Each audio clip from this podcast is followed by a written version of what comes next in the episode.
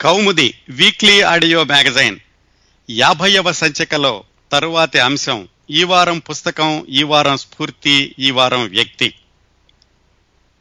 అత్యద్భుతమైన వ్యక్తి జీవితాన్ని గురించి గత మూడు సంచికలుగా మాట్లాడుకుంటున్నామండి. కౌముది నలభై ఎనిమిదవ సంచికలో ఈ కార్యక్రమాన్ని ప్రారంభించాం. క్రిందటి సంచికలో కొంచెం సాంకేతిక ఇబ్బందుల వల్ల కార్యక్రమాన్ని పూర్తి చేయలేకపోయాం. ఈరోజు మరింత సమగ్రమైన సమాచారంతో భారతదేశపు ప్రస్తుత ప్రధానమంత్రి నరేంద్ర మోడీ గారి జీవన చిత్రణ చివరి భాగం వింటాం. నరేంద్ర మోడీ ఒక పరిచయం. కానీ ఆచార్య యార్లగడ్డ లక్ష్మీప్రసాద్ గారు వ్రాశారు. పుస్తకం యొక్క పరిచయం ఆ పుస్తకంలోని విశేషాలతో నరేంద్ర మోడీ గారి జీవన చిత్రణ.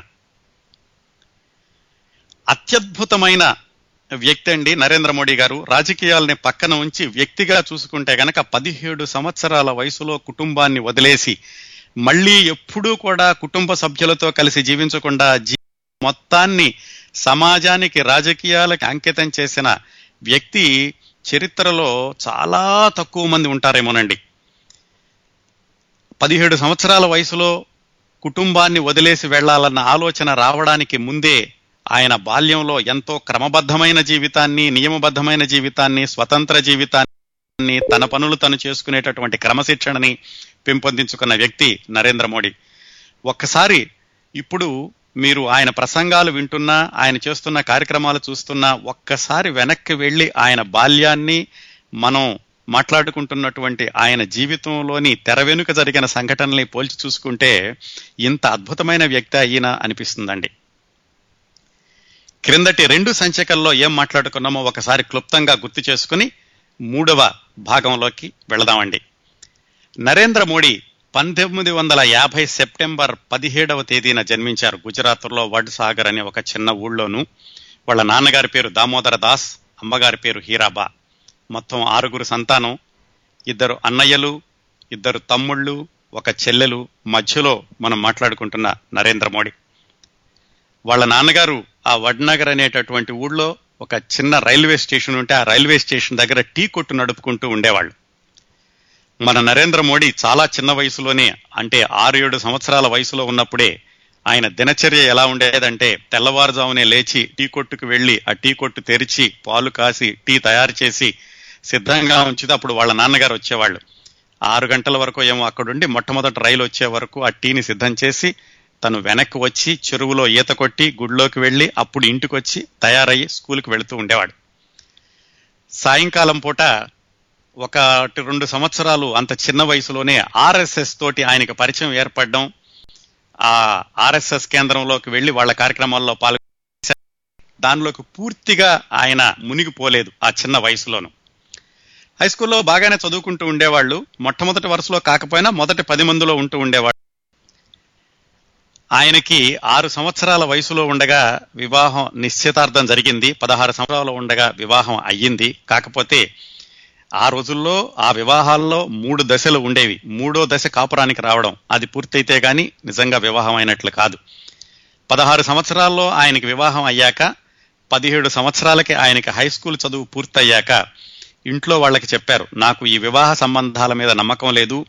కుటుంబ సంబంధాల మీద కూడా మీరందరూ అంటే ప్రేమ ఉంది కానీ నేను ఇక్కడే ఉండిపోలేను. నాకు ఏదో జీవితంలో సాధించాలనుంది ఏదో తెలుసుకోవాలనుంది అది ఏమిటో తెలియదు అందుకని నేను మిమ్మల్ని అందరినీ వదిలేసి వెళ్తున్నాను.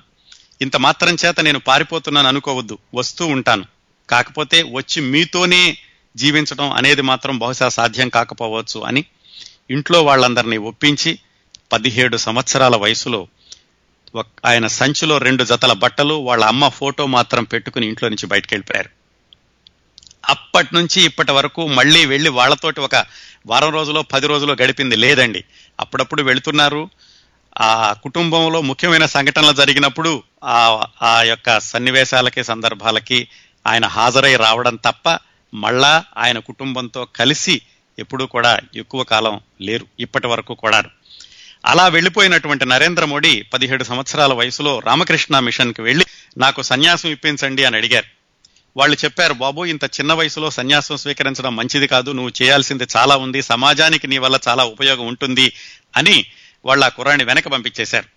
రెండు సంవత్సరాల పాటు రామకృష్ణ మిషన్లో ఉండి మళ్ళా ఇంటికి వచ్చి వాళ్ళ అమ్మగారిని ఒకసారి చూసి మళ్ళా బయటకు వచ్చి అంటే పంతొమ్మిది వందల అరవై తొమ్మిది ప్రాంతాల్లో ఆయనకు పంతొమ్మిది సంవత్సరాల వయసున్నప్పుడు మళ్ళా ఆయన హిమాలయాల్లోకి వెళ్ళి వివేకానంద కేంద్రంలో చాలా సంవత్సరాలు ఉండి చాలామంది స్వామీజీల్ని గురూజీల్ని చూసి ఎంత సన్యాసులైనా ఎంత స్వామీజీలైనా దైనందిక జీవితాన్ని మర్చిపోలేరు. మామూలు జీవితంలోని విషయాల గురించి వాళ్ళు పట్టించుకోవడం మానలేదు అనేటువంటి విషయాన్ని గ్రహించి వివేకానందుడు చెప్పిన మానవ సేవే మాధవ సేవ అనే దాని అనే సూత్రాన్ని కూడా మనసుకి వంట పట్టించుకుని ఇట్లా మనం ప్రపంచాన్ని వదిలేసి కొండలు గుట్టలు పట్టుకు తిరగడం కాదు సమాజానికి ఏదైనా చేయాలి అనేటటువంటి ఆలోచనతోటి నాలుగు సంవత్సరాలు ఆయన అలాగా సన్యాసిగా తిరిగాక మళ్ళా వెనక్కి వచ్చారు వచ్చి వాళ్ళ అమ్మగారిని ఒకసారి చూసి ఆవిడకి నమస్కారం పెట్టుకుని మళ్ళీ ఆయన దేశాటన ప్రారంభించారు. దేశాటన అంటే ఎక్కడికో వెళ్ళిపోవాలని కాదు ఏదో చేయాలి ఏం చేయాలి అని ఆలోచిస్తూ అహ్మదాబాద్లో వాళ్ళ మేనమామ ఒక ఆయన బస్ స్టాండ్ దగ్గర ఆయనకి మళ్ళా ఇలాగే టీ కొట్టు ఉంటే ఆ టీ కొట్టులో ఉన్నారు. అక్కడ ఆయన జీవితం ఒక మలుపు తిరిగింది. అహ్మదాబాద్లో ఆయన వాళ్ళ మేనమామ గారి టీ కొట్లో ఉంటూ ఉండగా ఆ దగ్గరలో ఉన్నటువంటి ఆర్ఎస్ఎస్ కేంద్రంతో పరిచయం ఏర్పడడం ఈ పంతొమ్మిది వందల డెబ్బై ఒకటిలో ఇరవై ఒక్క సంవత్సరాల వయసులో మళ్ళీ ఆర్ఎస్ఎస్లో వెళ్ళినప్పుడు కూడా వకీల్ సాహెబ్ అని ఆయన మళ్ళా ఈయన ఆర్ఎస్ఎస్లోకి తీసుకున్నారు. ఆ పంతొమ్మిది వందల డెబ్బై ఒకటి నుంచి డెబ్బై ఎనిమిది వరకు కూడా ఆయన ఆర్ఎస్ఎస్లో ఎదిగారు. ఆ సంవత్సరాల్లో జరిగినటువంటి ఆయన జీవితాన్ని మనం మూడు కోణాల్లో చూడడం మొదలుపెట్టాం క్రిందటి సంచికలో. పంతొమ్మిది వందల డెబ్బై ఒకటిలో ఆర్ఎస్ఎస్లో క్రియాశీలక కార్యకర్తగా ప్రవేశించాక ఆయన జీవితంలో జరిగిన ముఖ్యమైన సంఘటనలు ఏమిటంటే ఆర్ఎస్ఎస్లో అంచెలంచెలుగా ఎక్కువ బాధ్యతలు తీసుకో ఎక్కువ బాధ్యతలు తీసుకోవడం ఇది ఒక కోణం. అది కూడా చూసాం మొదట్లో ఆయన కేవలం ఆ గదులు ఊడవడానికి ఉంటూ ఉండేవాళ్ళు హెడ్గేవార్ భవన్లో. ఆ తర్వాత నెమ్మదిగా కార్యకర్తలకు వచ్చిన ఉత్తరాలు ఆ తర్వాత దశలో ఆయన కార్యకర్తలకి వసతి కల్పించడం ఇలాంటి పనులన్నీ చేశారు. అలా అంచెలంచెలుగా ఆర్ఎస్ఎస్లో కొత్త బాధ్యతలు స్వీకరించడం మొదలుపెట్టారు. అది ఒక కోణం. రెండో కోణం ఈయనలోని క్రమశిక్షణ ఈయనలోని అంకిత భావం గమనించాక ఆర్ఎస్ఎస్ నేతలు ఈయన్ని ఒక శిక్షణా కేంద్రానికి పంపించాలి. నాగపూర్లో ఉన్నటువంటి ఆర్ఎస్ఎస్ కేంద్ర కార్యాలయంలో శిక్షణ ఇప్పించాలని అక్కడ శిక్షణకి పంపించారు. ఆయన ఒకటి రెండు విడతలుగా మూడు సంవత్సరాల పాటు ఆయన కఠినమైనటువంటి శిక్షణ పొందారు ఆర్ఎస్ఎస్లో తరువాతి దశల్లో. అది రెండో కోణం. మూడో కోణం ఏమిటంటే ఆయన ఆర్ఎస్ఎస్లో చేరినప్పటికీ వకీల్ సాహెబ్ అన్న ఆయన చెప్పారు నువ్వు ఇలా హై స్కూల్తో చదువు మానేశావు మంచిది కాదు నువ్వు మళ్ళీ చదవాలి అని నరేంద్ర మోడీ గారితోటి ప్రైవేటుగా ఆయన ఫీజు కట్టించి వివిధ యూనివర్సిటీలు గుజరాత్ యూనివర్సిటీ నుంచి ఢిల్లీ యూనివర్సిటీ నుంచి కూడా దూరదర్శ దూర విద్య ద్వారా ఆయన BA political science MA political science డిగ్రీలు పూర్తి చేశారు. ఇది మూడవ కోణం. ఇప్పుడు డెబ్బై ఒకటి డెబ్బై ఎనిమిది మధ్యలో ఆర్ఎస్ఎస్లో ఉండగా ఆయన జీవితంలో మనం చూసిన మూడవ కోణం ఆయన దూర విద్య ద్వారా డిగ్రీలు పూర్తి చేయడం. ఎంఏ పొలిటికల్ సైన్స్ అయ్యాక ఆయన అమెరికా వచ్చి పిహెచ్డి చేద్దాం అనుకున్నారు. దాని గురించి వాళ్ళ అన్నయ్య గారిని సర్టిఫికెట్లు అవి కూడా అడిగారు కానీ ఎందుకనో కానీ ఆ ఆలోచన మానుకున్నారు. ఈ మూడు కోణాలు క్రిందటి సంచికలో చూసామండి ఈ సంచికలో డెబ్బై ఒకటి డెబ్బై ఎనిమిది మధ్యలో నరేంద్ర మోడీ గారి జీవితంలో జరిగిన అత్యంత ప్రధానమైన సంఘటనల్లో ముఖ్యమైంది పంతొమ్మిది వందల డెబ్బై ఐదు డెబ్బై ఏడు మధ్య భారతదేశంలో విధించబడిన అత్యవర అత్యవసర పరిస్థితికి వ్యతిరేక పోరాటంలో ఆర్ఎస్ఎస్ కార్యకర్తగా ఆయన పోషించిన అతి కీలకమైన పాత్ర. ప్రత్యక్ష రాజకీయాలతో మోడీ గారికి సంబంధం ఉండడం ఆయనలోని క్రియాశీలక కార్యకర్తని పది మందికి పది మందికి అంటే ఆర్ఎస్ఎస్లోని పెద్ద నాయకులకి పరిచయం చేసినటువంటి అగ్ని పరీక్షా సమయం డెబ్బై ఐదు డెబ్బై ఏడులో భారతదేశంలోని అత్యవసర పరిస్థితికి వ్యతిరేకంగా జరిగిన ఆర్ఎస్ఎస్ పోరాటంలో ఆయన పోషించినటువంటి పాత్ర. ఆర్ఎస్ఎస్ సాగించినటువంటి అహింసాయుత పోరాటంలో నరేంద్ర మోడీలోని అసలైన కర్తవ్య దీక్షని బయటికి తీసుకొచ్చిందండి. ఆ పోరాటం ఆయన్ని ఆర్ఎస్ఎస్లోని పెద్దలకి దగ్గర చేయడమే కాకుండా మోడీలోని అంకిత భావానికి నిబద్ధతకి అలాగే ఆయనలోని క్రమశిక్షణకి ఆర్ఎస్ఎస్లోని అన్ని స్థాయిల నాయకులకి కార్యకర్తలకి తెలిసేలాగా చేసింది ఈ అత్యవసర పరిస్థితి వ్యతిరేక పోరాటంలో నరేంద్ర మోడీ పోషించినటువంటి పాత్ర. అసలు ఏం జరిగిందంటే ఆ సంవత్సరాల్లో ఈ కార్యక్రమాన్ని వింటున్న శ్రోతల్లో యాభై సంవత్సరాలు పైబడిన వాళ్ళకి నేను చెప్పేటటువంటి విషయాలు ప్రత్యక్షంగా తెలిసి ఉంటాయి. ఇంకా తక్కువ వయసు వాళ్ళు విని ఉంటారు కానీ వీటి గురించి ప్రత్యక్షంగా తెలుసుకుని ఉండరు. పంతొమ్మిది వందల డెబ్బై ఐదు డెబ్బై ఏడు ఈ రెండు సంవత్సరాలు కూడా భారతదేశ ప్రజా ప్రజాస్వామ్య చరిత్రలో చెరపలేని చీకటి రోజులుగా చరిత్రలో నమోదయ్యాయి. అప్పుడు భారతదేశం అంతట్లోనూ కూడా ఎమర్జెన్సీ అత్యవసర పరిస్థితి విధించబడింది. ఎందుకు విధించబడింది? ఏం జరిగింది అంటే పంతొమ్మిది వందల అరవై ఆరు నుంచి ఇందిరాగాంధీ గారు భారతదేశ ప్రధానమంత్రిగా ఉన్నారు. డెబ్బై ఒకటి డెబ్బై మూడు ఆ సంవత్సరాలు వచ్చేసరికి ఏమైందంటే దేశం అంతా కూడా ఏదో ఒక అల్లకల్లోలం జరిగింది. ముఖ్యంగా పాకిస్తాన్ యుద్ధం వచ్చింది డెబ్బై ఒకటి ప్రాంతాల్లో. దాని తర్వాత చమురు సంక్షోభం వచ్చింది ఆయిల్ క్రైసిస్. ఆ తర్వాత దేశంలో చాలా చోట్ల కరువు కరువు పరిస్థితులు తాండవించడం ఆర్థిక పరిస్థితులు సరిగా లేకపోవడం. ఇదంతా ఒకవైపు రాజకీయంగా అవినీతి అన్ని కోణాల్లోనూ పేరుకుపోవడం అందరికీ తెలియడం మంత్రుల్లో కూడా చాలా మంది అవినీతి మంత్రులు ఉన్నారు అన్న విషయం బయటకు పక్కడం వీటన్నిటితోటి కూడా రాజకీయంగా ఒక విధమైనటువంటి స్థిరత్వం లేదు భారతదేశంలో. దానికి ఒక ఉదాహరణ ఇందిరాగాంధీ గారి మీద పదిసార్లు అవిశ్వాస తీర్మానాన్ని ప్రతిపాదించారు పార్లమెంటులోను. ఇంత సంక్షోభం జరుగుతుంది భారతదేశం మొత్తంలో. ఇంకా నరేంద్ర మోడీ గారు ఉన్నటువంటి గుజరాత్లో ఏం జరిగిందంటే ఈ డెబ్బై మూడు డెబ్బై ఐదు ఆ ప్రాంతాల్లో ఈ రాజకీయ స్థిరత్వం లేకపోవడంతో ఇందిరాగాంధీ ప్రభుత్వం కూడా చాలా ఎలాగా నిలదొక్కుకోవాలి అని పాటుపడుతున్న రోజుల్లో గుజరాత్లో నవనిర్మాణ ఉద్యమం అనేటటువంటి ఉద్యమాన్ని అక్కడి విద్యార్థులు ప్రారంభించారు. కాంగ్రెస్కి వ్యతిరేకంగా జరిగినటువంటి పోరాటంలో పునాది ఈ నవనిర్మాణ ఉద్యమం గుజరాత్లో విద్యార్థులు ప్రారంభించిందని చెప్పుకోవచ్చండి. దానికి అప్పటి రాజకీయ నాయకుడు జయప్రకాష్ నారాయణ గారు కూడా సమర్థించారు. పంతొమ్మిది వందల డెబ్బై మూడు డిసెంబర్ పంతొమ్మిది వందల డెబ్బై నాలుగు మార్చ్ ఆ మధ్యలో ఏం జరిగిందంటే గుజరాత్లోని విద్యార్థులందరూ కూడా గుజరాత్లోని విద్యాశాఖ మంత్రికి వ్యతిరేకంగా పోరాటాన్ని సాగించి ఆయన అవినీతి పనుల వల్ల ఆయన్ని గద్దె దించారు. అంతవరకు బాగానే ఉంది. ఆ తర్వాత తప్పనిసరిగా గుజరాత్లోని కాంగ్రెస్ ప్రభుత్వాన్ని రాష్ట్రపతి రద్దు చేసి రాష్ట్రపతి పాలన విధించారు. ఆ సమయంలో కాంగ్రెస్ వ్యతిరేక శక్తులన్నీ కూడా ఒక చోట దగ్గరకు వచ్చి జనతా మోర్చా అనేటటువంటి ఒక కూటమిని రాజకీయ కూటమిని ప్రారంభించి గుజరాత్లో పంతొమ్మిది వందల డెబ్బై ఐదు జూన్లో మళ్ళా ఎన్నికలు జరిగినప్పుడు ఈ జనతా మోర్చాకి సంబంధించినటువంటి బాబుబాయ్ పటేల్ అనే ఆయన గుజరాత్ ముఖ్యమంత్రి అయ్యారు. ఇది పంతొమ్మిది వందల డెబ్బై ఐదు జూన్లో పంతొమ్మిదో తారీఖున ఇప్పుడు జరిగిందండి. ఇది గుజరాత్లో జరుగుతున్నటువంటి రాజకీయాలు. ఇందాక మనం భారతదేశంలో ఉన్న రాజకీయాలు చూసాం ఇంకా ఇందిరాగాంధీ గారి విషయానికి వస్తే ఏం జరిగిందంటే ఆవిడ ఎన్నికల్లో ప్రధానమంత్రిగా గెలిచాక ఆవిడ మీద పోటీ చేసి ఓడిపోయినటువంటి రాజ్ నారాయణ్ అన్నాయన ఆవిడ మీద కోర్టులో కేసు వేశారు. ఏమని? ఎన్నికల సమయంలో ఆవిడ అధికారాన్ని దుర్వినియోగం చేశారు. అధికార యంత్రాంగాన్ని వాడుకున్నారు తన ఎన్నికల ప్రచారానికి అని ఆయన కోర్టులో కేసు వేసి దాదాపుగా మూడు నాలుగు సంవత్సరాల పాటు పోరాడారు. పోరాడాక అలహాబాద్ హైకోర్టు మొట్టమొదటిసారిగా ఒక దేశ ప్రధానిని కోర్టుకు రప్పించి క్రాస్ ఎగ్జామినేషన్ చేశారు. బహుశా కోర్టు బోనులో నిలబడి క్రాస్ ఎగ్జామినేషన్ ఎదుర్కొన్న మొదటి భారతదేశ ప్రధానమంత్రి కూడా ఇందిరాగాంధీ గారు అయి ఉంటారు. ఇదంతా జరిగాక అంటే పన్నెండు జూన్ పంతొమ్మిది వందల డెబ్బై ఐదవ తేదీన అలహాబాద్ హైకోర్టు తీర్పు ఇచ్చింది. ఇందిరాగాంధీ గారు ఈ అధికార దుర్వినియోగం చేసినటువంటి విషయం సరైనదే ఆవిడ అధికార దుర్వినియోగం చేశారని రుజువయ్యింది. అందువల్ల ఆవిడ ప్రధానమంత్రిగా కానీ ఎంపీగా కానీ కొనసాగడానికి వీల్లేదు.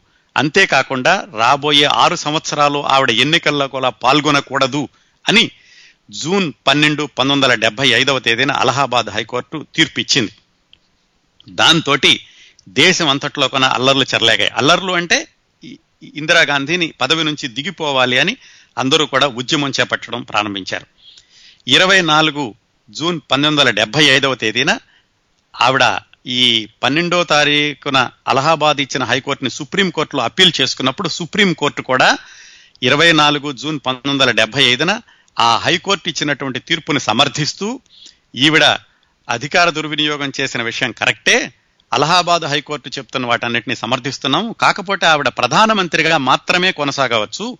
ఎంపీగా ఆవిడకు ఉన్నటువంటి సౌకర్యాలను కూడా తీసేస్తున్నాము అని కోర్టు తీర్పిచ్చింది. ఆ మరు రోజే అంటే జూన్ ఇరవై ఐదు పంతొమ్మిది వందల డెబ్బై ఐదున జయప్రకాష్ నారాయణ లాంటి వంటి ఆ నాయకులందరూ కూడా ఢిల్లీ వీధుల్లో ప్రత్యక్ష పోరాటానికి దిగారు. ప్రత్యక్ష పోరాటం అంటే ఇంకా ఇంత అవినీతి ఆరోపణలు ఖరారు అయినటువంటి ప్రధానమంత్రి ఆ పదవిలో కొనసాగకూడదు అని అక్కడున్న పోలీసు అధికారులను కూడా ఏం చెప్పారంటే ఆవిడ కోర్టు ఆవిడ అవినీతి పనురాలని చెప్పింది. మీరు ఇంకా ఆవిడ మాట ఎందుకు వింటారు అనేటటువంటి కార్యక్రమాన్ని వాళ్ళు ఢిల్లీ విధుల్లో ప్రారంభించినప్పుడు ఇందిరాగాంధీ దానిని సాకుగా తీసుకుని భారతదేశంలో అంతర్యుద్ధం వచ్చేటటువంటి పరిస్థితులు కనపడుతున్నాయి కాబట్టి అత్యవసర పరిస్థితిని విధిస్తున్నాను అని మంత్రివర్గంతో కూడా ఆవిడ సంప్రదించకుండా ఇరవై ఐదవ తారీఖు అర్ధరాత్రి కొన్ని గంటల ముందు భారతదేశంలో అత్యవసర పరిస్థితిని విధించారు. అత్యవసర పరిస్థితి అంటే ఇంకా మంత్రివర్గం ఏం ఉండదు. ఆవిడ ఎంత చెప్తే అంతే. ఆ మరు రోజు మంత్రివర్గం దాన్ని ఆమోదించింది. అర్ధరాత్రి పూట ఆ అత్యవసర పరిస్థితిని విధించాక కేవలం మూడు గంటల్లో మొత్తం దేశంలో ఉన్నటువంటి అన్ని ప్రెస్లకి అన్ని వార్తాపత్రికలకి కూడా కరెంటు కట్ చేసేశారు. వార్తాపత్రికలు అన్నీ కూడా ఏమీ రాయడానికి వీల్లేదు. ప్రభుత్వం ఏం చెప్తే అదే రాయాలి. అలాంటి భయంకరమైనటువంటి పరిస్థితి పంతొమ్మిది వందల డెబ్బై ఐదు జూన్ ఇరవై ఐదు రాత్రి మొదలైందండి. ఎందుకు చెప్పానంటే ఇలాంటి పరిస్థితిలో దీనికి వ్యతిరేకంగా ఉద్యమాన్ని నిర్మించింది ఆర్ఎస్ఎస్ కార్యకర్తలు. ఆర్ఎస్ఎస్ కార్యకర్తల్లో మన నరేంద్ర మోడీ కేవలం ఆయనకి అప్పటికి ఆర్ఎస్ఎస్ తోటి పరిచయం నాలుగు సంవత్సరాలు మాత్రమే. ఆయన వయసు ఇరవై ఐదు సంవత్సరాలు. ఆయన ఇంకా మామూలు సాధారణమైన కార్యకర్తగానే గుజరాత్లో ఆ అహ్మదాబాద్లో ఉన్నారు. అలాంటి కార్య సాధారణమైన కార్యకర్తగా ఉన్న నరేంద్ర మోడీ ఈ ఎమర్జెన్సీ వ్యతిరేక పోరాటంలో ఎలాంటి కార్యక్రమాలు చేపట్టారు? ఆయన ఆర్ఎస్ఎస్కి సేవ చేయడమే కాకుండా ఆర్ఎస్ఎస్ కార్యకర్తగా ఈ వ్యతిరేక పోరాటంలో చిత్ర విచిత్రమైనటువంటి ఆయన కర్తవ్యాలు ఎలా నిర్వర్తించారు అనేది ఇప్పుడు మనం మాట్లాడుకోబోతున్నామండి. ఏమైందంటే ఇందిరాగాంధీ గారు ఎమర్జెన్సీ విధించాక మొత్తం నాయకులందరినీ కూడా జైల్లో పెట్టేశారు. అప్పట్లో ఉన్నటువంటి విజయరాజ్ సింధియా జయప్రకాష్ నారాయణ్ రాజ్ నారాయణ్ మొరార్జీ దేశాయ్ చరణ్ సింగ్ కృపలాని అటల్ బిహారీ వాజ్పేయి ఎల్కే అద్వాని ఒకళ్ళని కాదు వందలాది మంది నాయకులందరినీ జైళ్ళలో పెట్టేశారు. ముఖ్యంగా అంతకు ముందే గుజరాత్లో ఈ నవనిర్మాణ ఉద్యమం అని చెప్పేసి విద్యార్థులందరూ ఆర్ఎస్ఎస్ ప్రోద్బలంతో ఈ కార్యక్రమాన్ని చేపట్టారని ముఖ్యంగా ఆర్ఎస్ఎస్ కార్యకర్తలని వేలాది మందిని ఆవిడ జైల్లోకి పంపించేశారు. ఆర్ఎస్ఎస్ నాయకులు ఆర్ఎస్ఎస్ కార్యకర్తలు అందరినీ కూడా జైళ్ళలో పెట్టేశారు. వేలాది మంది దాదాపు లక్షలాది మంది అని చెప్పుకోవచ్చు. జైళ్ళన్నీ కూడా నిండిపోయినాయి వేళతోటి. అలాంటి రోజుల్లో గుజరాత్లో ఆర్ఎస్ఎస్ నాయకులు ఏం చెప్పారంటే కనీసం మెరికల్ లాంటి కొంతమంది కుర్రవాళ్ళని కనిపెట్టి మీరు మాత్రం ఎట్టి పరిస్థితుల్లో కూడా అరెస్ట్ అవ్వడానికి వీల్లేదు. ఎట్టి పరిస్థితిలో అరెస్ట్ కాకుండా ఉండి ఈ పోరాటాన్ని మీరు అజ్ఞాతంగా నిర్వర్తించాలి అని చెప్పి కొంతమంది కుర్రవాళ్ళని ఎన్నుకున్నారు. వాళ్ళల్లో ఒక కుర్రాడు మన నరేంద్ర మోడీ. ఇరవై ఐదు సంవత్సరాల వయసు ఉంది ఆయనకి. ఆయనకి ఏం చెప్పారంటే నువ్వు అజ్ఞాతంలో ఉండి ఈ అజ్ఞాతంలో ఉన్నటువంటి ఆర్ఎస్ఎస్ నాయకులు కొంతమంది అరెస్ట్ కాకుండా మిగిలిపోయిన వాళ్ళందరూ కూడా అజ్ఞాతంలోకి వెళ్ళిపోయారు. వాళ్ళకి అండర్ గ్రౌండ్లో ఉన్నటువంటి ఆ నాయకులకి సమాచారాన్ని ఒక చోట నుంచి ఒక చోటకి పంపించడం అజ్ఞాతంలో ఉన్న కార్యకర్తల్ని అజ్ఞాతంగానే కూడగట్టడం ఇలాంటి పనులన్నీ చేయాలి అని నరేంద్ర మోడీకి బాధ్యతని అప్పగించారు. ఈ ఎమర్జెన్సీ విధించగానే ఒకసారి నరేంద్ర మోడీ ఆయన మిత్రుడితో కలిసి ఆర్ఎస్ఎస్ కేంద్ర కార్యాలయానికి స్కూటర్ మీద వెళ్తున్నారు. స్కూటర్ ఆర్ఎస్ఎస్ ఆ కేంద్రాన్ని సమీపించగానే ఎవరో చెప్పారు మీరు లోపలికి వెళ్ళొద్దు పోలీసులు ఉన్నారు అక్కడ ప్రాంత ప్రచారక కేశవరావు దేశముఖ్ అని ఆయన కార్యాలయంలో ఉండేసరికి ఆయన అరెస్ట్ చేస్తున్నారు. మీరు వెళితే మిమ్మల్ని కూడా అరెస్ట్ చేస్తారని ముందుగానే ఎవరో చెప్పారు. దాంతో నరేంద్ర మోడీ ఆయన మిత్రుడు ఆర్ఎస్ఎస్ కేంద్రంలోకి వెళ్ళకుండా ఆ స్కూటర్ మీద నుంచి వెనక్కి తిరిగారు. ఎందుకంటే ఆయనకు ఆదేశాలను ఎట్టి పరిస్థితుల్లోనూ అరెస్ట్ కాకూడదు అని అరెస్ట్ కాకుండా తప్పించుకోవాలి అని వెనక్కి వచ్చేశారు. కాకపోతే ఏమైందంటే ఆ ఆర్ఎస్ఎస్ కేంద్రాలయంలో ఉన్నటువంటి కేశవరావు దేశ్ముఖ్ దగ్గర కొన్ని రహస్యమైనటువంటి పేపర్లు ఉన్నాయి. వాటిల్లో ఆర్ఎస్ఎస్ అధినేత బాలాసాహెబ్ దేశ్ముఖ్ అన్న ఆయన కార్యకర్తలకు పంపించిన సందేశాలతో పాటుగా ఆర్ఎస్ఎస్ కార్యకర్తల యొక్క వివరాలు కూడా చాలా ఉన్నాయి. ఆయన్ని పోలీసులు తీసుకెళ్ళారు. పోలీసుల చేతుల్లో ఆయన దగ్గర ఉన్న పడకూడదు. అది నరేంద్ర మోడీ చేయాల్సినటువంటి కర్తవ్యం. ఏమిటి? జైల్లో ఉన్న ఆ కేశవరావు దేశ్ముఖ్ దగ్గరికి వెళ్ళి రహస్యంగా ఆ పేపర్లు తీసుకురావాలి.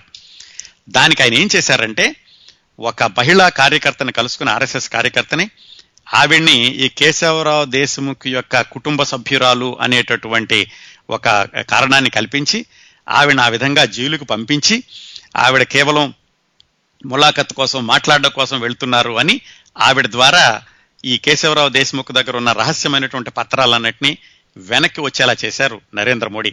ఇరవై ఐదు సంవత్సరాల కుర్రాడండి. ఆయన ఆయన మీద పెట్టినటువంటి బాధ్యత చాలా గురుతరమైన బాధ్యత. రహస్యంగా ఉండాలి ఇలాంటి కార్యక్రమాలన్నీ కూడా చేపట్టాలి. దాన్ని విజయవంతంగా నిర్వర్తించారు మొట్టమొదటిసారిగా జైల్లో నుంచి ఆ పేపర్లు వెనక్కి తీసుకురావడానికి. ఆ ఎమర్జెన్సీలో ఈయన పేరండి ప్రకాష్. ప్రకాష్ అనేటువంటి ఒక కార్యకర్త ఈ పనులన్నీ చేస్తాడని తెలుసు. కానీ ప్రకాష్ అంటే ఎవరో ఎవరికీ తెలియదు చాలా సన్నిహితులు కూడా ఈ నరేంద్ర మోడీనే ప్రకాష్ అని తెలియదు అందరూ కూడా ప్రకాశన్ మాట్లాడుకుంటూ ఉండేవాళ్ళు. ప్రభుత్వానికి కూడా ఏమిటంటే ఎవరన్నా మాట్లాడుకున్నా ఎవరన్నా దొరికిపోయినా పేపర్లో చూసినా ప్రకాష్ అనే పేరు ఉంటుంది కానీ నరేంద్ర మోడీ అనేటటువంటి పేరు ఉండదు. పైగా అదే రోజుల్లో ఆయన ఢిల్లీలో యూనివర్సిటీలో కరస్పాండెన్స్ కోర్స్ చేస్తున్నారు. అందుకని ఆయన పరీక్షలు రాయడానికి వెళ్తున్నానని పుస్తకాలు కొనుక్కోవడానికి వెళ్తున్నానని ఢిల్లీ వెళ్ళి నరేంద్ర మోడీ పేరు తెలియదు కదా ప్రకాష్ అన్న తను చేస్తున్నాడని మాత్రమే తెలుసు ప్రభుత్వానికి. అలా ఆయన రహస్యంగా ఢిల్లీ వెళ్ళి ఢిల్లీలో ఉన్నటువంటి అండర్ గ్రౌండ్లో ఉన్న నాయకులకి గుజరాత్లో జరుగుతున్నటువంటి సమాచారాన్ని అందించడం ఆ నాయకుల దగ్గర నుంచి సూచనలు తీసుకుని మళ్ళా గుజరాత్కు రావడం ఇలాంటి పనులన్నీ ఆయన అండర్ గ్రౌండ్లో చేస్తూ ఉన్నారు. ఇంకా ఆయన చేసిన పనులండి ఈ ఎమర్జెన్సీకి వ్యతిరేకంగా జరిగిన పోరాటంలో పంతొమ్మిది వందల డెబ్బై ఆరులో అంటే ఎమర్జెన్సీ అప్పటికి విధించబడి దాదాపుగా సంవత్సరం దాటింది. భావనగర్ జైల్లో శంకర్ సింగ్ వఘేలా విష్ణుబాయ్ పాండ్యా అని వాళ్ళిద్దరూ ఉన్నారు. ఆర్ఎస్ఎస్ నాయకులు. వాళ్ళని కలుసుకుని చాలా కీలకమైనటువంటి సమాచారాన్ని తీసుకురావాలి అని నాయకులు కొంతమంది ఆయన ఆదేశించారు. ఆ వాళ్ళిద్దరిని కలుసుకోవాలంటే ఎలా వెళ్ళాలి? నరేంద్ర మోడీ అనే వ్యక్తి తెలుసు ప్రకాష్ అనే అతను తెలుసు కానీ ప్రకాషే నరేంద్ర మోడీ అని వాళ్ళకి తెలియదు కానీ నరేంద్ర మోడీ అలాగే వెళ్ళడానికి నాయకులు ఒప్పుకోలేదు. వాళ్ళు ఏం చెప్పారంటే నువ్వు మారు వేషంలో వెళ్ళాలి అని చెప్పారు. అప్పుడు ఆయన ఒక స్వామీజీ వేషం వేసుకున్నారండి. పంతొమ్మిది వందల డెబ్బై ఆరు సెప్టెంబర్లో ఆయన పూర్తిగా స్వామీజీ వేషం వేసుకుని జైల్లోకి వెళ్ళి వీళ్ళకేదో ఆధ్యాత్మిక బోధనలు లేదా ఆధ్యాత్మిక చర్చల కోసం అన్నట్టుగా వెళ్ళి ఆ ఆర్ఎస్ఎస్ నేతలను జైల్లో ఉన్న వాళ్ళని కలుసుకుని వాళ్ళకి సమాచారాన్ని అందించి వాళ్ళ దగ్గర నుంచి మళ్ళీ సూచనలు తీసుకుని బయటకు వచ్చారు ఆ స్వామీజీ వేషంలో. ఆ స్వామీజీ వేషంలోనే చాలా రోజులు ఉన్నారు ఆయన. ఆ స్వామీజీ వేషంలో ఈ ఆర్ఎస్ఎస్ కార్యకర్తలు కొంత కొంతమంది ఇళ్ళలో ఉన్నప్పుడు ఒక కార్యకర్త ఇంట్లో ఉన్నప్పుడు నిజమైన స్వామీజీ ఒక ఆయన వచ్చారట హిమాలయాల నుంచి ఆ ఇంట్లోకి. వచ్చి ఈ మారు వేషంలో ఉన్న మన నరేంద్ర మోడీ స్వామీజీ ఆ స్వామీజీ ఇద్దరూ కలిసి ఆధ్యాత్మిక చర్చల్లోకి వెళ్ళారు. ఈయనేమో నేను స్వామీజీని కాదు మారు వేషంలో ఉన్నానని చెప్పకూడదు. అవతలున్నాయి నిజమైన స్వామీజీ. వీళ్ళిద్దరూ ఈ వేదాంత చర్చల్లోకి వెళ్ళాక నరేంద్ర మోడీ అప్పటికే ఎన్నో పుస్తకాలు చదివి చిన్నప్పటి నుంచి ఆధ్యాత్మికతలో ఉన్నారు. ఆయన కూడా అసలైన స్వామీజీకి ధీటుగా ఆధ్యాత్మిక విషయాల్ని వేదాంత చర్చలోకి వెళ్ళగలిగారు. ఆ తర్వాత స్వామీజీ వేషంలో ఉన్న నరేంద్ర మోడీ బయటికి వెళ్ళగానే నిజమైన స్వామీజీ అన్నట్ట ఈ స్వామీజీ ఎవరో కానీ బాగా తెలివిగలాడండి ఈ స్వామీజీ చాలా సాధన చేశారు. ఈ స్వామీజీకి చాలా విజ్ఞానం ఉంది అని అసలైన స్వామీజీ అన్నాడట. అంతగా ఆయన స్వామీజీ వేషం వేసుకున్నా కానీ స్వామీజీగానే ఒదిగిపోయారు నరేంద్ర మోడీ. అది ఒక సంఘటన. ఇంకో సంఘటనలో ఏం జరిగిందంటే కొన్ని రోజులు ఆయన సిక్కులు వేషం వేసుకున్నారు. ప్రతిసారి వేషాలు మార్చేస్తూ ఉండాలి. అంత భయంకరంగా ఉండే ఆ రోజుల్లో. ఎందుకంటే వెంటాడి వేటాడి పట్టుకున్నారు ఈ కాంగ్రెస్ గవర్నమెంటు. ఎమర్జెన్సీకి వ్యతిరేకంగా పోరాడే వాళ్ళని వెంటాడుతూ వేటాడుతూ ఉండేవాళ్ళు. అందుకని రకరకాల వేషాలు మార్చుకుంటూ ఉండేవాడు నరేంద్ర మోడీ కూడా. కేవలం ఇరవై ఆరు సంవత్సరాల వయసు అప్పటికి. సిక్కులు వేషం వేసుకుని ఆయన సొంత ఊరైనటువంటి ఆ వార్డ్ నగర్ చుట్టుపక్కల ఉన్న వాళ్ళందరి దగ్గరికి వెళ్ళి ఈ అత్యవసర పరిస్థితి గురించి వాళ్ళ యొక్క అభిప్రాయాలను సేకరించడం వాళ్ళని అత్యవసర పరిస్థితికి వ్యతిరేకంగా వాళ్ళందరినీ సమీకరించడం ఇలాంటి పనులన్నీ కూడా ఆయన సర్దార్జీ వేషంలో చేశారు. ఒకళ్ళ ఇంట్లోకి వెళ్ళి సర్దార్జీ వేషంతో ఆర్ఎస్ఎస్ కార్యకర్తల ఇంట్లో ఆయన ఒకసారి ఆశ్రయం ఆశ్రయం తీసుకుంటున్నప్పుడు ఆ చుట్టుపక్కల వాళ్ళందరూ సర్దార్జీ జోక్స్ అవి వేస్తూ ఉండేవాళ్ళట ఈ నేడిపించాలని ఈయన తెలుసు ఈ నవ్వుకుంటూ ఉండేవాడట. సరే వాళ్ళు నిజంగానే నన్ను సర్దార్జీ అనుకుంటున్నారు కదా అని. అది ఇంకో సంఘటన. మరో సంఘటన ఏం జరిగిందంటే ఈయన క్రియాశీలక కార్యకర్త అని అజ్ఞాతంలో ఉన్న ఆర్ఎస్ఎస్ వాళ్ళందరికీ తెలుసు. ఒకసారి ఒక పెద్ద ఆయన ఈ నరేంద్ర మోడీని ఇంటికి పిలిచారు. ఈయన కూడా అప్పటికి గడ్డం పెంచుకుని వేరే విధంగా ఉన్నారు. పిలిచి ఆయన ఇంకొక ఆయన్ని పరిచయం చేశారు. ఆయన కూడా గడ్డం పెంచుకుని ఏదో ముస్లిం ఫకీర్ లాగా ఉన్నాడు. ఆయన జార్జ్ ఫెర్నాండస్. అప్పటికి జార్జ్ ఫెర్నాండస్ పేరు విపరీతంగా మారిమోగిపోతుంది. ఎందుకంటే డెబ్బై నాలుగులో రైల్వే సమ్మె జరిగింది. దా తర్వాత నుంచి జార్జ్ ఫెర్నాండస్ అంటే భారతదేశంలో తెలియని వాళ్ళు లేరు. ఆయన కూడా అత్యవసర పరిస్థితుల్లో అండర్ గ్రౌండ్లో ఉండి పోరాడుతున్నారు. ఆయనకి అహ్మదాబాద్లో కొన్ని రోజులు తలదాచుకోవడానికి ఆశ్రయం కావాలి. అది ఇప్పించగలిగిన కుర్రాడు ఎవరు అంటే ఈ నరేంద్ర మోడీ అని తెలిసి ఆయన ప్రభుదాస్ పట్వారి అని ఆయన నరేంద్ర మోడీని పిలిచి ఈయన పరిచయం చేశాడు. ఈయన ఇలా కనిపిస్తున్నాడు ముస్లిం ఫకీర్ లాగా నిజానికి ఈయనే నరేంద్ర జార్జ్ ఫెర్నాండస్ అని. మొట్టమొదటిసారిగా నరేంద్ర మోడీ అనే కుర్రాడు జార్జ్ ఫెర్నాండస్ అనే నాయకుడిని కలుసుకోవడం అది. అప్పుడు చెప్పారు బాబు ఈ జర్న జార్జ్ ఫెర్నాండెస్ ఎక్కడైనా తలదాచుకోవడానికి కొన్ని రోజులు రహస్యమైనటువంటి ప్రాంతం కావాలి అంటే నరేంద్ర మోడీ కార్యకర్తలతో ఎవరితోటో మాట్లాడి జార్జ్ ఫెర్నాండెస్ని ఎవరికీ కనపడకుండా కొన్ని రోజులు ఒక ఇంట్లో ఉంచారు. అప్పుడు జార్జ్ ఫెర్నాండెస్ తోటి రాజకీయ చర్చలు చేసినప్పుడు జార్జ్ ఫెర్నాండస్ కూడా అనుకున్నారట ఈ కుర్రాడు ఎవరో బాగా చురుకైన వాడు భవిష్యత్తులో ఇతను చాలా దేశానికి ఉపయోగపడతాడు ఇతనికి మంచి భవిష్యత్తు ఉంటుంది అనుకున్నారట. కాకపోతే ఆ చర్చల్లో ఏమిటంటే ఆర్ఎస్ఎస్ భారతదేశ అత్యవసర పరిస్థితికి వ్యతిరేకంగా జరిగిన పోరాటంలో అహింసాయుతమైన పద్ధతుల్ని పోషించాలి అని వాళ్ళు నిర్ణయం తీసుకున్నారు. జార్జ్ ఫెర్నాండస్ లాంటి వాళ్ళు మాత్రం సాయుధ పోరాటం హింసాయుతంగా ఉంటే తప్ప ఈ ఎమర్జెన్సీని ఎమర్జెన్సీని అంతం చేయలేని జార్జ్ ఫెర్నాండస్ లాంటి వాళ్ళు అనుకుంటూ ఉండేవాళ్ళు. ఆ విధమైనటువంటి రాజకీయ చర్చల్లో కూడా జార్జ్ ఫెర్నాండస్ తోటి నరేంద్ర మోడీ పాల్గొన్నాడు. ఇవన్నీ ఆ ఎమర్జెన్సీ సమయంలో జరిగినాయండి. ఇంకా ఈయనకి ఇచ్చినటువంటి ఇంకొక కార్యక్రమం ఏమిటంటే ఎమర్జెన్సీ వ్యతిరేక సాహిత్యాన్ని ప్రచురించి దాన్ని పది మందికి పంచాలి. అదంత సాధారణమైన పని కాదు. ఎందుకంటే అన్ని ప్రెస్ల మీద కూడా ప్రభుత్వ నిఘా ఉండేది ఆ రోజుల్లో. అలాంటి నిఘా ఉన్న సమయంలో కూడా నరేంద్ర మోడీ కొంతమందితోటి కలిసి ఇందిరాగాంధీ ఆడిన ఇరవై అబద్ధాలు ఉక్కు పిడికిలలో భారతీయ ప్రెస్ దశాబ్ద కాలపు ఆర్థిక సంక్షోభం ఇలాంటి చిన్న చిన్న పుస్తకాలు తయారు చేయించి వాటిని ఎవరికీ తెలియకుండా ప్రింట్ చేయించి ప్ర- దేశంలో అన్ని చోట్లకి పంపించాలి. ఎలా పంపించాలి? ఆర్ఎస్ఎస్ కార్యకర్తలు వాళ్ళు సాధారణ పౌరుల్లాగా ఢిల్లీ వెళ్తుంటే వాళ్ళ బెడ్డింగుల్లో రైల్లో వాళ్ళ బెడ్డింగుల్లో చుట్టేసేసి ఈ పేపర్లన్నిటినీ మిగతా చోట్లకి అందరికీ వెళ్ళేలాగా చేశారు నరేంద్ర మోడీ. వీటన్నిటికీ ఇన్ఛార్జ్ నరేంద్ర మోడీ అన్నమాట. అలాగే ఒకసారి అప్పట్లో ఎమర్జెన్సీ వ్యతిరేక పోరాటంలో ఇంకా చురుకుగా ఉంటున్నటువంటి సుబ్రహ్మణ్య స్వామి ఆయన్ని కూడా ఈ నరేంద్ర మోడీకి పరిచయం చేసి ఆయన ద్వారా కూడా ఈ ఆదేశాలు తీసుకున్నారు. సుబ్రహ్మణ్య స్వామి అప్పట్లో విదేశాల్లో ఉండి విదేశాల నుంచి విదేశాల్లో కూడా ఈ భారతదేశంలో ఉన్నటువంటి ఈ చీకటి అధ్యాయానికి చరమగీతం పాడాలని విదేశాల్లో ఆయన అందరి సహాయం తీసుకోవడానికని కొన్ని రోజులు ఉన్నారు విదేశాల్లో ఉన్నప్పుడు ఆయన నరేంద్ర మోడీని సంప్రదిస్తూ ఉండేవాళ్ళు ఉత్తరాల ద్వారా. సంప్రదిస్తూ అక్కడ విశేషాలు నరేంద్ర మోడీకి చెప్పడం నరేంద్ర మోడీ ద్వారా ఇక్కడి విశేషాలు తెలుసుకోవడం. ఇలాంటివన్నీ వాటికి కూడా అనుసంధానకర్తగా నరేంద్ర మోడీ ఉన్నారు. ఇంకో పని కూడా చేశారండి నరేంద్ర మోడీ అప్పుడు. ఏమిటంటే గుజరాత్లో లోక సంఘర్ష సమితి అని ఒక వా- ఆ సంస్థ వాళ్ళు అజ్ఞాతంగా పనిచేసేటువంటి సంస్థ వాళ్ళు ఒక పత్రికను కూడా రహస్యంగా తీసుకొచ్చారు ఎమర్జెన్సీ సమయంలో. దానికి కూడా నరేంద్ర మోడీని సహాయం తీసుకున్నారు. ఆ పత్రిక ప్రభుత్వం మూసేయించింది కొన్నాళ్ళు తెలిసాక. సాధన అని ఇంకో పత్రిక పెట్టారు. దాన్ని కూడా ప్రభుత్వం మూసేయించింది. అప్పుడు ముక్తవాణి అనే ఇంకో పత్రికని పెట్టి దానికి సంపాదకుడిగా ఇరవై ఆరు సంవత్సరాల నరేంద్ర మోడీ ఉన్నాడు. అప్పుడు ఆయన పేరేంటో తెలుసా అండి? ఖబర్దార్. ఖబర్దార్ అనే పేరుతోటి ఆయన ముక్తవాణి అనే ఎమర్జెన్సీ వ్యతిరేక పత్రికకి సంపాదకత్వం వహించారు. ఇన్ని పనులు చేశారండి ఆయన ఎమర్జెన్సీ సమయంలో. నిజంగా చూసుకుంటే అప్పటికి ఆయన వై- ఆయన ఆర్ఎస్ఎస్లో చేరి కేవలం నాలుగు సంవత్సరాలు మాత్రమే అయింది. ఒకవైపు చదువుకుంటున్నారు. చదువుకుంటూ ఎమర్జెన్సీ వ్యతిరేక పోరాటంలో నాయకులు ఇచ్చినటువంటి ఆ ఆదేశాలన్నింటినీ తూచా తప్పకుండా అనుసరిస్తూ అరెస్టు కాకుండా ఇలాంటి పనులన్నీ చేశారు.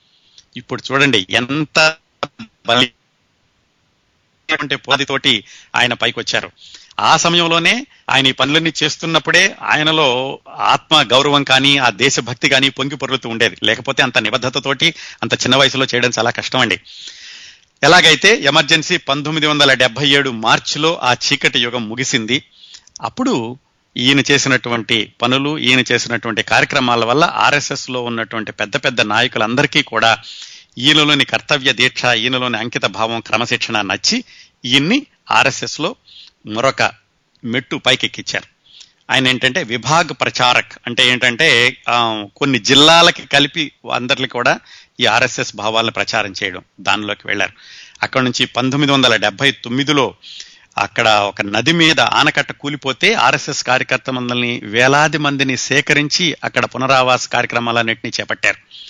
ఆయన ఏమిటంటే ఏ బాధ్యత తీసుకున్నా కానీ ఎక్కడ ఉన్నా కానీ పదవి ఏమిటి అని ఆలోచించకుండా తాను తీసుకున్నటువంటి కర్తవ్యాన్ని పూర్తిగా ఎలా నిర్వర్తించాలి విజయవంతంగా ఎలా నిర్వర్తించాలి ప్రజల్లో దానికి ప్రచారం ఎలా కలిగించాలి అనేటటువంటి కోణంలో ఆయన ఎప్పుడూ నిరంతరం శ్రమిస్తూ ఉండేవాళ్ళు. ఎమర్జెన్సీ అయిపోయాక ఈ ఎమర్జెన్సీలో జరిగినటువంటి విషయాలని ఎమర్జెన్సీలో పాల్గొన్నటువంటి వ్యక్తుల గురించి రాసినటువంటి పుస్తకంలో కూడా ఆయన చాలా ప్రముఖమైనటువంటి పాత్రని పోషించారు. ఈ విధంగా పంతొమ్మిది వందల డెబ్బై ఎనిమిది నుంచి దాదాపు తొమ్మిది సంవత్సరాల పాటు అంటే పంతొమ్మిది వందల ఎనభై ఏడు వరకు కూడా ఆర్ఎస్ఎస్లో ఆయన చాలా ముఖ్యమైనటువంటి పాత్రను పోషించారు. కాకపోతే అదంతా కూడా గుజరాత్కు మాత్రమే పరిమితం అయిపోయింది ఆ తర్వాత ఈ భారతీయ జనతా పార్టీ అనేది ప్రారంభించబడింది కొన్ని రోజుల తర్వాత. ఇన్ని సంవత్సరాల్లో గుజరాత్లో కూడా కొన్ని రోజులు కాంగ్రెస్ కొన్ని రోజులు ఈ జనతా కూటమిలో ఉన్నటువంటి ముఖ్యమంత్రి రావడం ఈ రాజకీయ సంక్షోభాలు అలా కొనసాగుతూనే ఉన్నాయి. ఈయన మాత్రం ఆర్ఎస్ఎస్లో క్రియాశీలక కార్యకర్తగా ఉంటూ ఆర్ఎస్ఎస్కి బీజేపీకి అనుసంధానకర్తగా కూడా ఉంటూ ఉండేవాడు. పంతొమ్మిది వందల ఎనభై ఏడులో అంటే దాదాపుగా ఆయనకి ముప్పై ఏడు సంవత్సరాల వయసు ఉన్నప్పుడు ఆర్ఎస్ఎస్ వాళ్ళు ఏం చెప్పారంటే బాబు నువ్వు ఆర్ఎస్ఎస్లో చాలా బాగా పనిచేసావు ఇక నుంచి నువ్వు బీజేపీ పార్టీలోకి వెళ్ళి పార్టీకి నువ్వు పనిచేయాలి అని చెప్పారు. ఆ విధంగా ఆయన ఆర్ఎస్ఎస్ నుంచి మరొక దశ ఈ బీజేపీలోకి రావడం. బీజేపీలోకి వచ్చాక కూడా చెప్పుకున్నాం కదా ఆయన ఏ బాధ్యత తీసుకున్నా కానీ దాన్ని అత్యంత సమర్థవంతంగా ఎలా నిర్వర్తించాలి అని ఆయన నిరంతరం పాటుపడుతూ ఉండేవాడు. బీజేపీలోకి రాగానే ఆయన వెంటనే న్యాయయాత్ర అలాగే చైతన్య యాత్ర లోకశక్తి రథయాత్ర అని రెండు యాత్రలను ప్రారంభించి ప్రజల్లోకి వెళ్ళి ఈ బీజేపీ యొక్క వాళ్ళ యొక్క సూత్రాలని వాళ్ళ యొక్క కార్యక్రమాలని ప్రచారం చేస్తూ అక్కడ కార్యకర్తలన్నింటినీ సమీకరించుకుని ప్రజల్లోకి వెళ్ళి ప్రజల యొక్క కష్ట సుఖాలను తీసుకుని ఆ స్థానికంగా ఉన్న కలెక్టర్లకు వినతి పత్రాలను సమర్పించి అలా పార్టీని ప్రజల్లోకి తీసుకెళ్ళడానికి ఆయన ఒకసారి ఆ పార్టీలోకి వెళ్ళగానే ఆ కార్యక్రమాలన్నీ చేపట్టారు.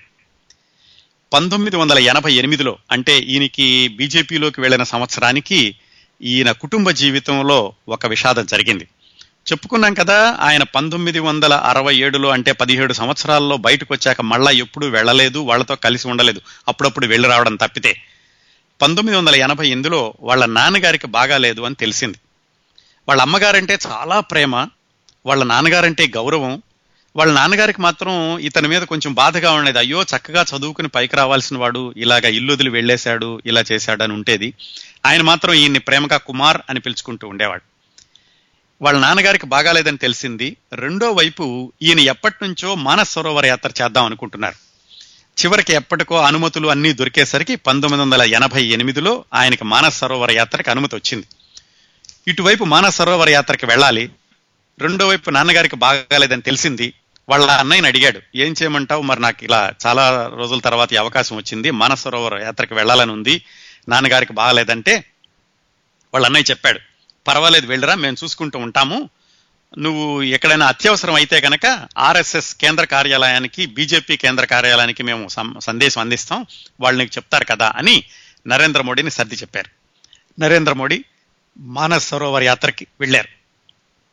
వెళ్ళి ఆయన యాత్ర ముగించుకుని వెనక్కి వస్తూ ఉండగా ఈ బీజేపీ కేంద్ర కార్యాలయం నుంచి ఆయనకి సందేశం వచ్చింది. ఏమిటంటే మీ నాన్నగారికి బాగాలేదు వెంటనే వచ్చేసేయాలి నువ్వు అని. ఆయన ఢిల్లీ రాగానే ఢిల్లీ నుంచి అహ్మదాబాద్కి విమానంలో వచ్చేశారు. అహ్మదాబాద్ నుంచి కారులో వాళ్ళ ఊరు వెళ్ళారు. వాళ్ళ నాన్నగారు అప్పటికే మృత్యుశయ్య మీద ఉన్నారు. ఆ కుటుంబ సభ్యులందరూ కూడా వాళ్ళ నాన్నగారి చుట్టూతా ఉన్నారు.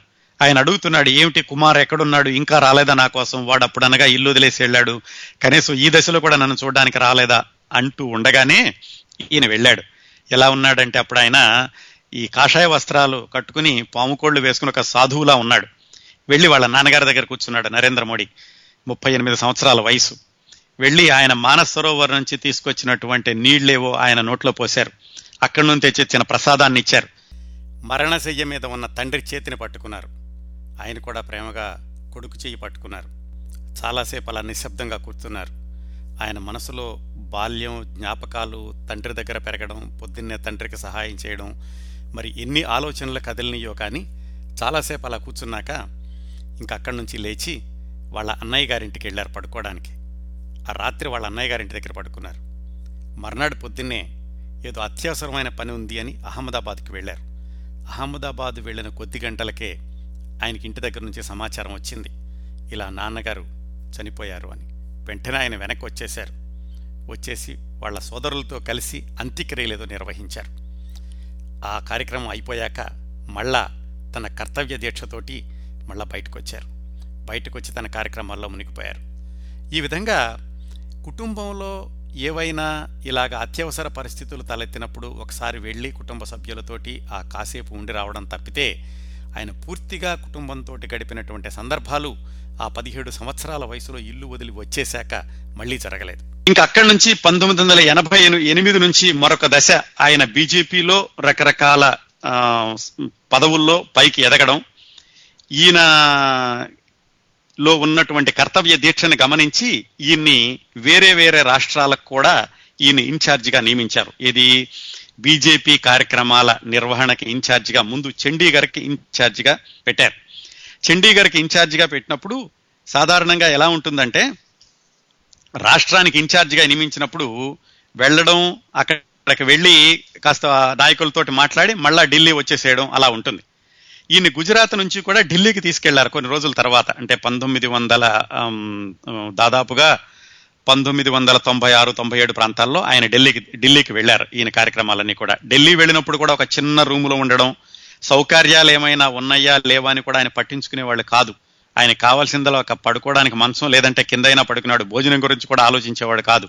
ఎప్పుడు కూడా పార్టీ ఇచ్చినటువంటి పనులు ఆయన పార్టీని ఎలా బలోపేతం చేయాలి అలాంటి వాటి మీద ఆయన ఎక్కువగా కేంద్రీకరిస్తూ ఉండేవాళ్ళు.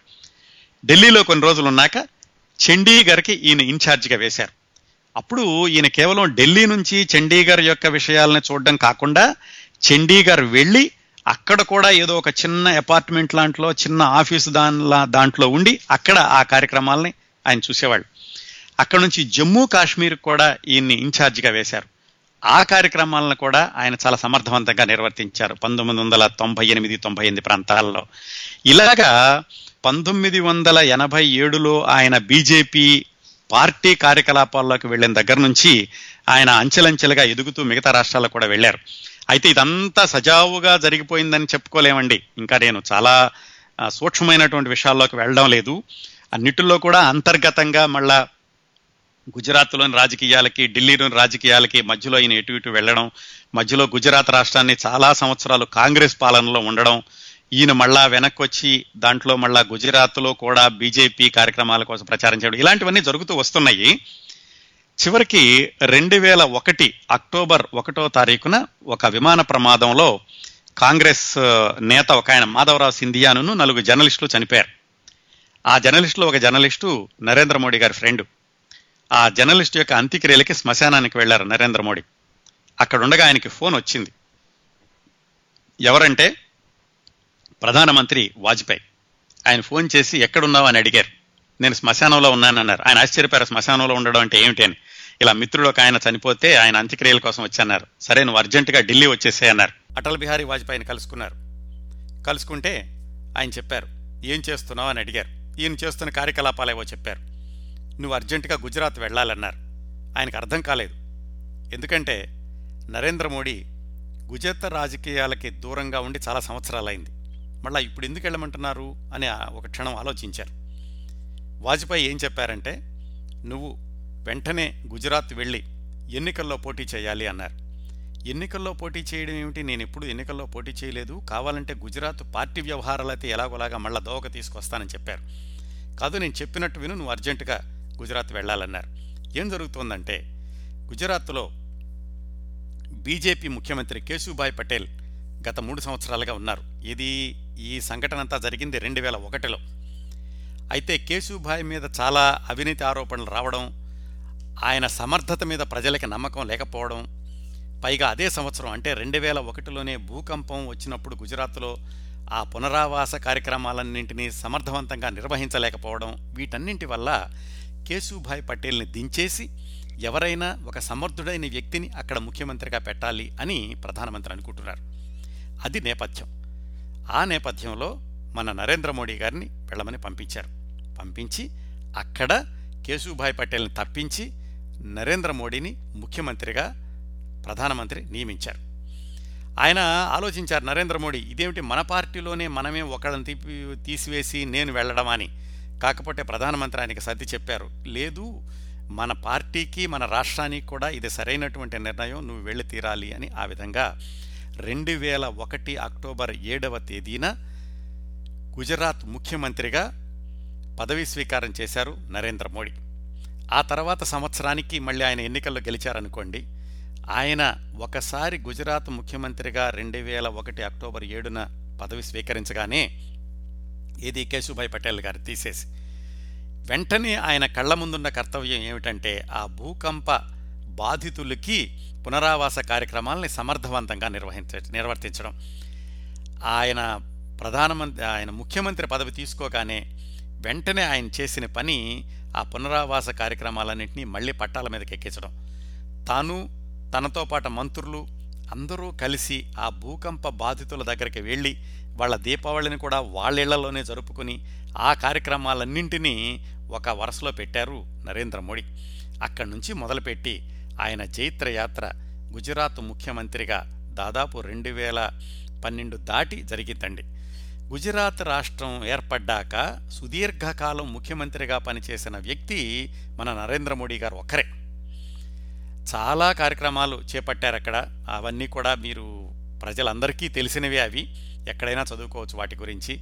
మన కార్యక్రమం యొక్క ముఖ్య ఉద్దేశం ఆయన తెర వెనుక జరిగినటువంటి సందర్భాలు ఎక్కువగా రాజకీయాల్లోకి రాకముందు ఎక్కువ మందికి తెలియనటువంటి సంఘటనల గురించి మాట్లాడుకోవడం కాబట్టి నేను ఈ ఆయన ముఖ్యమంత్రి అయ్యాక జరిగిన కార్యక్రమాల గురించి ఎక్కువగా మాట్లాడడం లేదు. అయితే రాజకీయాల్లో ఉన్నాక ఏ వ్యక్తి కూడా వివాదాలకి అతీతులు కాదు వివాదాలని ఉంటూనే ఉంటాయి. నరేంద్ర మోడీ గారి చుట్టూతో కూడా ఆయన గుజరాత్ ముఖ్యమంత్రిగా ఉండగా వివాదాలు కొన్ని వచ్చినాయి ఆయన వాటిల్లో నుంచి ఏమాత్రం మచ్చలేని వ్యక్తిగా బయటపడ్డారు. ఈ సంవత్సరం భారతదేశపు ప్రధానిగా కూడా ఆయన అత్యధికమైన మెజారిటీతో ఎన్నికయ్యారు. ప్రధాన పదవి అనేది నల్లేరు మీద నడక కాదు అది కత్తి మీద సాము ముళ్ళ కిరీటం కత్తుల వంతెన మీద ప్రయాణం లాంటిది. అయినా కానీ ఏమాత్రం వారసత్వ రాజకీయాల వల్ల కానీ అవినీతి కుంభకోణాల వల్ల కానీ పదవిలో రాకుండా ఆయన నిజాయితీ క్రమశిక్షణ చిత్తశుద్ధి వల్ల నాయకుడైన వ్యక్తి నరేంద్ర మోడీ. ఆయన గత చరిత్ర చూసుకున్నా కానీ పదిహేడు సంవత్సరాల నుంచి దాదాపుగా యాభై సంవత్సరాల పాటు ఆయన అకుంఠిత దీక్షతో దేశ సేవకి అంకితమైనటువంటి సందర్భాలను చూసుకున్నా కానీ నరేంద్ర మోడీ చేతిలో భారతదేశానికి చక్కటి భవిష్యత్తు ఉంటుంది అని ఆశించడంలో ఏమాత్రం అతిశయోక్తి లేదు. అదండి భారతదేశపు అత్యంత స్ఫూర్తిదాయకమైన ప్రధాని నరేంద్ర మోడీ గారి జీవితంలో చాలామందికి తెలియని కొన్ని సంఘటనలు సన్నివేశాలు. కౌముది వీక్లీ ఆడియో మ్యాగజైన్ యాభైవ సంచికని ఇంతటితో ముగిద్దాం.